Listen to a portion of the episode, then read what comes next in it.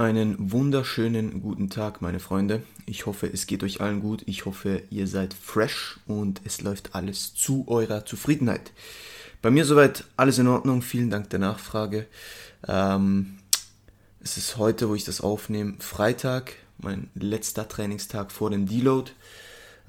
Ich bin eindeutig im Arsch und definitiv ready, einfach mal nichts zu machen. Also abgesehen von Arbeiten, Content und so weiter. Ja, worum geht's heute? Eine erneute Episode, eine erneute Simply Explained Episode. Und ich möchte euch heute ein Thema näher bringen, das vielen von euch sicherlich bekannt ist, aber durchaus noch den ein oder anderen verwirrt, auch mich manchmal, weil wir müssen auch ehrlich sein, also das Thema ist noch nicht vollständig geklärt. Es ist ein sehr junges Thema, was auch die Studienlage und so weiter betrifft, aber trotzdem scheint das, was momentan bekannt zu sein, ist auf jeden Fall sinnvoll zu sein und Sinn zu machen, so in dem Stil. Ja, es geht um Hypertrophie. Und zwar möchte ich einfach kurz darauf eingehen, was man überhaupt darunter versteht, wie denn ein Muskel oder die Muskelfasern, wie die überhaupt wachsen, was da passiert, was die sogenannten Driver sind, um das zu gewährleisten, wie wir diese Faktoren erfüllen können, kurz auf die motorische Einheit eingehen. Ich erkläre euch dann noch, was das ist und ja, dann noch ein paar kleine Tweaks, um das Ganze dann nicht zu lange zu machen und das so simpel wie möglich zu euch näher zu bringen, weil das ist ja der Sinn der Episode. Gut. Was versteht man überhaupt unter Hypertrophie? Unter Hypertrophie versteht man eigentlich ein dicken Wachstum, und zwar in der Länge oder im Durchmesser von den Muskelfasern. Viele denken immer, dass Muskelaufbau damit zu tun hat, dass man Muskelfasern aufbaut. Dem ist nicht so, sondern die werden einfach größer. Das, was man unter Hyperplasie versteht, wäre das Letztere, also die Vermehrung von Fasern.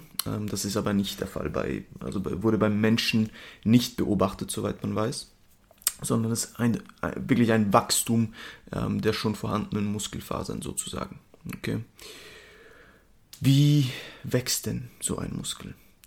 Das ist die große Frage, die jeder Trainee gerne beantworten möchte, weil das sein Ziel ist. Also ganz simpel erklärt ist eigentlich das, was passiert, dass kontraktile Elemente, das heißt Elemente, die sich an- und entspannen können, in die Muskelfaser eingebaut werden und dadurch der Muskel dicker bzw. länger wird und sich dieser Muskelquerschnitt eigentlich vergrößert. Okay, also das ist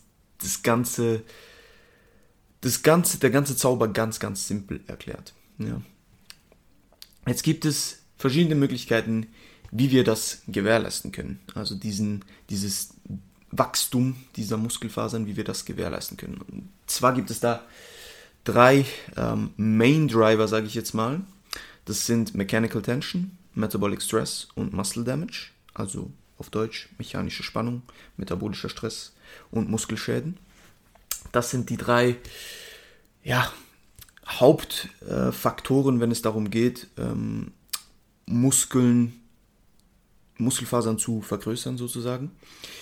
Der Hauptfaktor, wie es scheint, ist Mechanical Tension, also die mechanische Spannung auf der Muskulatur. Aber die anderen beiden haben eindeutig auch ihre Daseinsberechtigung. Und jetzt sagt dir das vielleicht so nix? Was bedeuten denn diese Faktoren überhaupt und wie können wir diese Faktoren erfüllen?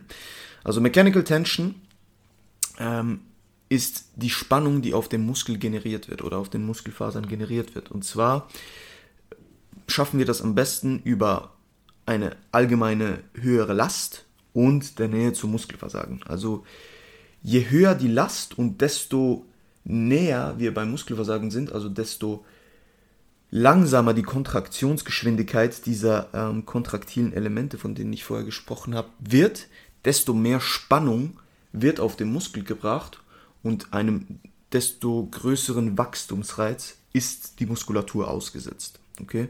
Also das ist eigentlich das Prinzip hinter der mechanischen Spannung.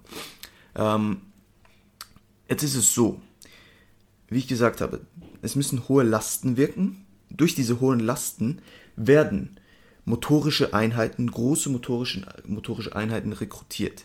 Jetzt fragst du dich, okay, was ist eine motorische Einheit? Eine motorische Einheit ist eine Nervenzelle und die dazugehörigen Muskelzellen, okay, oder Muskelfasern. Je größer diese motorische Einheit ist, desto mehr Muskelfasern werden von dieser Einheit kontrolliert. Und das Ding ist, motorische Einheiten, große motorische Einheiten, die werden nicht einfach so rekrutiert. Okay, also wenn du dich im Alltag bewegst und die Füße irgendwo hochstellst und keine Ahnung, was aus dem Schrank nimmst und so weiter, da braucht man keine großen motorischen Einheiten dazu oder keine riesige Anzahl an Muskelfasern, um das zu gewährleisten, sondern das sind ganz feine und leichte Bewegungen, die von kleinen motorischen Einheiten und dementsprechend auch von wenigen Muskelfasern eigentlich kontrolliert werden, okay, also, weil das sind so feine Bewegungen. Wenn wir aber eine gewisse Last bewegen wollen oder eine gewisse Last zu einem gewissen Punkt bringen wollen, wo es uns schwerfällt, diese Last zu bewegen, also sprich näher ans Muskelversagen, da rekrutiert der Körper dann, oder besser gesagt das Nervensystem, rekrutiert dann diese großen Einheiten, um zu gewährleisten, dass immer mehr Kraft produziert werden kann. Okay? Und unser Ziel soll es sein, wenn wir die höchste mechanische Spannung auf den Muskel bringen wollen, diese motorischen Einheiten, diese großen motorischen Einheiten zu rekrutieren, plus, es reicht eben nicht nur, weil das ist das, was ich vorher gesagt habe, plus die Kontraktionsgeschwindigkeit, die muss langsam werden, okay? Also die muss langsam sein, damit eine genug hohe mechanische Spannung auf diese Muskulatur gebracht wird. Du kannst dir das so vorstellen. Hohe motorische Einheiten werden auch rekrutiert, wenn zum Beispiel jemand einen Sprint absolviert oder bei Sprüngen beispielsweise. Bei vielen Sprüngen die ganze Zeit wieder, so keine Ahnung, Jump Squats oder sowas. Du wirst dir selber denken können, dass das keine Muskeln aufbaut. Aber es werden trotzdem motorische Einheiten, große motorische Einheiten benötigt, um diese Bewegung auszuführen. Okay? Und es wird aber keine langsame Kontraktionsgeschwindigkeit, sondern eine verdammt schnelle Kontraktionsgeschwindigkeit ausgelöst. Okay? Deswegen sind Jump Squats vielleicht nicht ideal, um Muskeln aufzubauen. Okay? Das zu der motorischen Einheit. Und ganz kurz auch zur mechanischen Spannung. Okay. Der nächste Driver, den ich erwähnt habe, ist Metabolic Stress, also metabolischer Stress. Was verstehen wir darunter? Ganz einfach erklärt heißt das eigentlich, dass wir, wie das Wort schon sagt, einen Stress generieren, der Metaboliten, der Stoffwechselprodukte, akkumuliert, dementsprechend eine Übersäuerung der Muskulatur herbeiführt sozusagen und so ein Sauerstoffdefizit kreiert. Und durch dieses Sauerstoffdefizit und diese Übersäuerung sozusagen, der Muskel oder die Muskelfasern da erfahren, wird auch ein Reiz freigesetzt. Okay? Also mit diesem Metabolic Work, mit diesem Pumpwork sozusagen auch. Also du kennst das wahrscheinlich unter dem Muskelbrennen. Also wenn der Muskel wirklich übersäuert, dann merkst du das ja. Das setzt auch einen Wachstumsreiz aus. Man ist sich aber nicht sicher, ob dieser Reiz, der dann generiert wird, auch wieder darauf zurückzuführen ist, dass hohe motorische Einheiten rekrutiert werden und eine langsame Kontraktionsgeschwindigkeit, je näher wir Failure kommen. Okay? Also es ist so ein bisschen im Zwiespalt, sage ich jetzt mal. Aber es ist auf jeden Fall, wert, das zu erwähnen. Okay, Also Metabolic Stress, Übersäuerung, Muskulatur, Ansammlung von Metaboliten, Sauerstoffdefizit. Kann man so zusammenfassend sagen. Und das letzte, was ich erwähnt habe, sind Muskelschäden, Muscle Damage. Das scheint eher ein Nebenprodukt zu sein, sage ich jetzt mal, von Hypertrophie.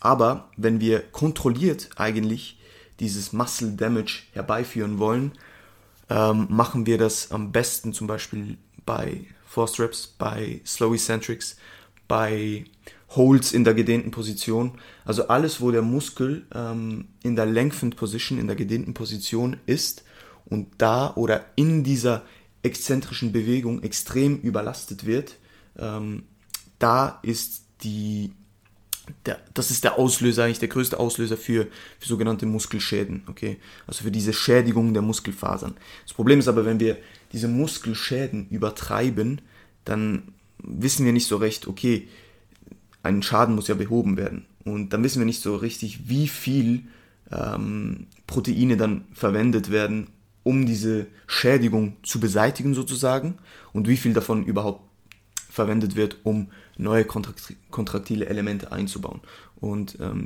den Muskel auch wirklich zum Wachsen zu bringen. Okay? Deswegen Muscle Damage kann man machen, ist aber mit Vorsicht zu genießen, sage ich jetzt mal. Okay? Also wenn du wirklich immer nur mit Forced Reps und dies und das, gut, dann hast du auch ein Problem mit dem Fatigue-Management irgendwann. Also da wirst du einfach nicht mehr recovern von und dann bist du eigentlich die ganze Zeit in einer, sag ich jetzt mal, Muscle Damage State und bist eigentlich nur, dein Körper ist nur damit beschäftigt, irgendwelche Dinge zu reparieren, anstatt irgendwelche Dinge aufzubauen. Okay, also deswegen das eher mit Vorsicht genießen. Ja, vielleicht noch kurz, ich denke, das ist so die Erklärung zu Hypertrophie selbst. Ich hoffe, das ist soweit. Ich wollte es wirklich so simpel wie möglich halten. Also man könnte da über alle Themen ewig sprechen, also ewig. Es sind so komplexe Themen. Also ich gönne mir ja immer viel bei den Muscle Mentors und da hat es wirklich eine Section nur über Hypertrophie und die geht über 7 oder 8 Lessons und eine Lesson ist 1 Stunde lang. Also die labern eigentlich 8 Stunden über den Prozess von Hypertrophie. Okay, und das ist noch lange nicht alles so. Deswegen, man könnte da wirklich, es ist dann auch bis ins letzte Detail und da verstehe ich auch noch nicht alles. Deswegen wollte ich das einfach so simpel wie möglich halten. Okay. Gut. Was wir uns jetzt vielleicht noch überlegen sollen oder auf was ich noch eingehen wollte, ist genau diese Wichtigkeit. Vielleicht wird dir jetzt bewusst, wieso es so wichtig ist, genug nahe ans Muskelversagen zu gehen. Genau darum, dass eben diese großen motorischen Einheiten rekrutiert werden, eingesetzt werden. Und je näher du Failure kommst, also je näher du ans Muskelversagen kommst und je höher die absolute Last ist, desto langsamer kannst du dieses Gewicht bewegen, desto langsamer können sich deine Muskelfasern zusammenziehen und desto mehr Spannung wird darauf generiert. Okay? Also das ist eigentlich so der Main Point, den ich eigentlich euch mitgeben will in diesem Podcast, dass es extrem, extrem wichtig ist, dass es eben nicht nur, beispielsweise alle sagen, ja, wenn es brennt, ist ja gut. Nee, wenn es brennt, also kann schon gut sein, aber das ist nicht der ausschlaggebende Faktor darüber, ob du Muskeln aufbaust oder nicht, sondern der ausschlaggebende Faktor ist diese Nähe zum Muskelversagen, damit wir eben diese entscheidenden beiden Faktoren sicherstellen können. Okay? That's it über Hypertrophie. Auf was ich noch kurz eingehen wollte, ist den Spruch, der ja immer wieder kommt, Main Driver von Hypertrophie ist Volumen. Dieser Spruch an sich macht keinen Sinn, weil Volumen ist ein Tool, so wie es Intensität und Frequenz ist. Okay? Du kannst nicht sagen, dass Volumen kann auch nochmal unterschiedlich gemessen werden. Aber wenn wir jetzt davon ausgehen, Volumen sind die Sätze, die Arbeitssätze, die wir absolvieren, dann hat das ja keinen Einfluss darauf, wie dein Muskel wächst. Weil du kannst 10 Sätze machen. Wenn alle 10 Sätze so weit weg vom Muskelversagen sind, dann wirst du keine Muskeln aufbauen. Deswegen macht dieser Spruch keinen Sinn. Und Volumen ist, wie gesagt, ein Tool. Ein Tool dafür, dass wir eigentlich uns in einem optimalen State bewegen können, indem wir eine Intensität gewährleisten, die für Muskelwachstum förderlich ist und gleichzeitig so viel wie nötig machen, damit wir so viel den größtmöglichen Muskelaufbau gewährleisten können. Okay? Also dieses Zusammenspiel zwischen wie hart oder wie nah ans Muskelversagen kann ich gehen, mit wie vielen Sätzen verkrafte ich es, dass ich bis zur nächsten Session, in dem ich diesen Muskel oder diese Muskeln wieder trainiere, erholt bin. Das ist eigentlich das, wie soll ich sagen, unser Gut. Unser Ziel sollte es sein, das Volumen so als Tool zu nutzen, dass wir so viel wie nötig machen, aber nur so viel wie nötig und nicht in einen State verfallen, wo wir einfach Sätze ballern und diese Sätze dann an Qualität verlieren. Weil ihr werdet mir recht geben, wenn ich sage, jetzt muss ich ein gutes Beispiel finden. Das habe ich mir jetzt nicht aufgeschrieben, deswegen könnte es jetzt ein bisschen länger dauern. Also, wenn ich dir sagen würde, okay, du kannst 6 Sätze machen oder du kannst 2 Sätze machen, du baust aber mit beiden gleich viel Muskulatur auf. Dann ist das jetzt erstens natürlich eine Präferenzsache, okay? Aber wenn du die 6 Sätze wählen willst, dann musst du dir bewusst sein, dass du nicht alle 6 Sätze komplett all out ballern kannst, weil du das nicht regenerierst. Gut, es gibt genetische Meister in diesem Metier, sage ich jetzt mal. Deswegen sag niemals nie, aber für den Otto-normal Trainierenden, sage ich jetzt mal, wirst du keine 6 Sätze all-out trainieren können. Okay? Also, dann musst du ja da in der Intensität einstecken und gewisse Reps in Reserve lassen. Und pro Satz nutzt du dann eigentlich nicht das volle Potenzial, das du gewährleisten könntest, um deinen Muskel zum Wachsen zu bringen. Oder um deine Muskeln zum Wachsen zu bringen. Deswegen, Volumen ist nicht der Main Driver von Hypertrophie. Volumen ist ein Tool, um zu gewährleisten, dass wir genügend solche Sätze, die unseren Muskeln eben zum Wachsen bringen, weil Hypertrophie wird ja nicht durch einen Satz ausgelöst. Also das ist ja eine Akkumulation und ein Prozess, der immer wieder stattfinden muss. Und unser Ziel sollte es sein, in einem Zeitfenster so viel Volumen wie möglich zu machen, welches wir bei einer Intensität, die also bei einer gewährleisteten Intensität absolvieren können, ohne unsere Erholung zunichte zu machen. Ich hoffe, das macht Sinn, so wie ich das gesagt habe. Aber um das zusammenzufassen, okay? Also, wir haben Intensität. Wir bringen jeden Satz mit dieser Intensität, die wir wollen, zu Papier. Wir bringen jeden dieser Sätze akkurat mit dieser Intensität zu Papier. Und dann nehmen wir das Tool Volumen und schauen, wie viele solche Sätze wir verkraften können, ohne dass wir nicht erholt in unsere nächste Einheit gehen. Ich hoffe, das war ein wunderschöner Satz, um das Ganze mit Volumen zu erklären. Okay? Ich will da jetzt auch nicht mehr weiter drauf eingehen. Ich hoffe, das macht Sinn. Quintessenz, Volumen ist ein Tool. Aber wenn du verstanden hast, was eigentlich die Auslöser von Hypertrophie sind, dann wird dir das jetzt auch bewusst sein, dass Volumen sowie Frequenz auch und sowie Intensität eigentlich auch im Zusammenspiel mit den anderen ein Tool ist, um das Ganze aufeinander abzustimmen, um die optimalen Ergebnisse für das Individuum zu gewährleisten. Weil, nochmal, jeder hat andere Präferenzen, nicht jeder will immer bis zum Muskelversagen trainieren, ist absolut klar. Aber um das soll es jetzt in diesem Podcast auch nicht mehr gehen. Ich bin jetzt bei fast 20 Minuten. Auf etwas wollte ich noch kurz eingehen, und zwar auf die verschiedenen Bewegungen, die wir haben bei einer Kontraktion, und zwar die konzentrische, die isometrische und die exzentrische Bewegung. Da wollte ich einfach noch kurz drauf eingehen, wie dann das Ganze sich verhält in diesen Bewegungen mit Kraftproduktion und auch wie viel Potenzial in diesen Bewegungen liegt für Hypertrophie. Auf die Exzentrik bin ich schon kurz eingegangen. In der Exzentrik akkumulieren wir auch am meisten Muskelschäden, viel weniger also ihr müsst euch vorstellen, in der Konzentrik ist die Kraftproduktion am kleinsten die Energie, die wir dafür benötigen, am höchsten, also wir benötigen am meisten Energie in der konzentrischen Bewegung, weil wir ja etwas überwinden müssen, also wir müssen eine überwindende Bewegung ausführen. Und dafür haben wir da aber auch die kleinsten Muskelschäden. In der isometrischen ist so ein bisschen ein Mix.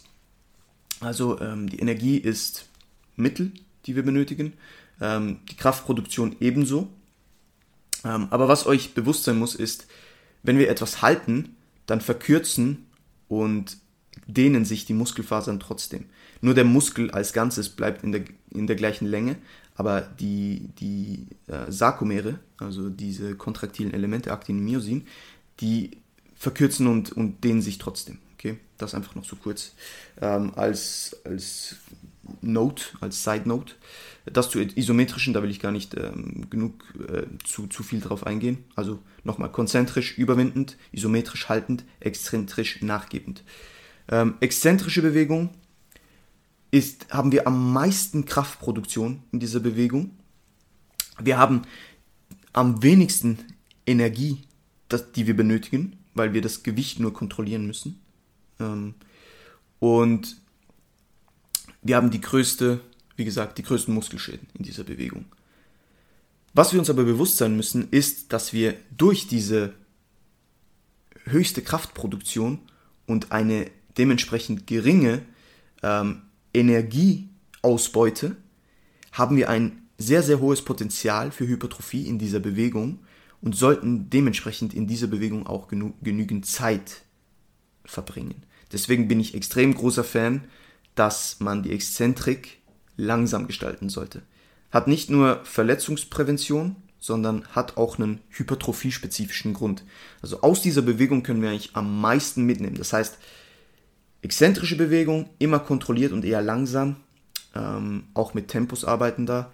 Konzentrische Bewegung, falls genügend Last zur Verfügung ist, eher explosiv gestalten. Aber auch da, je näher du dem Muskelversagen kommst, desto langsamer wird diese Bewegung sein. Du wirst es kennen, Kurzhantelbankdrücken, letzte Wiederholung wird niemals so schnell sein, wenn du genug nahe Muskelversagen bist wie die erste. Aber das Ziel ist, ein wunderschönen Spruch finde ich, das Ziel ist es, dass die letzte Wiederholung wie die erste ausschaut, nur langsamer. Okay, das sollte unser Ziel sein. Und somit maximieren wir auch jeden einzelnen Satz, um einen hypertrophie-spezifischen Reiz zu setzen. Gut, ich glaube, das war's für diese Episode. Kurz und knackig wie immer. Ich will das nicht zu lange machen. Ich hoffe, es hilft euch. Ich hoffe, es macht soweit Sinn und ich habe das einigermaßen simply explained und es nicht noch komplexer gemacht für euch und nicht nur wirres Zeug geredet, aber ich glaube, es ist soweit einigermaßen verständlich. Lasst mir auf jeden Fall einen Kommentar da, wenn ihr Fragen habt. Gebt mir gerne Feedback, was ihr sonst noch sehen wollt. Schaltet auch das nächste Mal wieder ein, wenn es heißt die Get Better Cast. Ja, freue mich über jeden Zuhörer. Freue mich, wenn ihr das in eurer Story teilt. Freue mich sogar riesig. Und bleibt gespannt auf die Future-Episoden. Und haut rein. Bis dann, wir hören uns.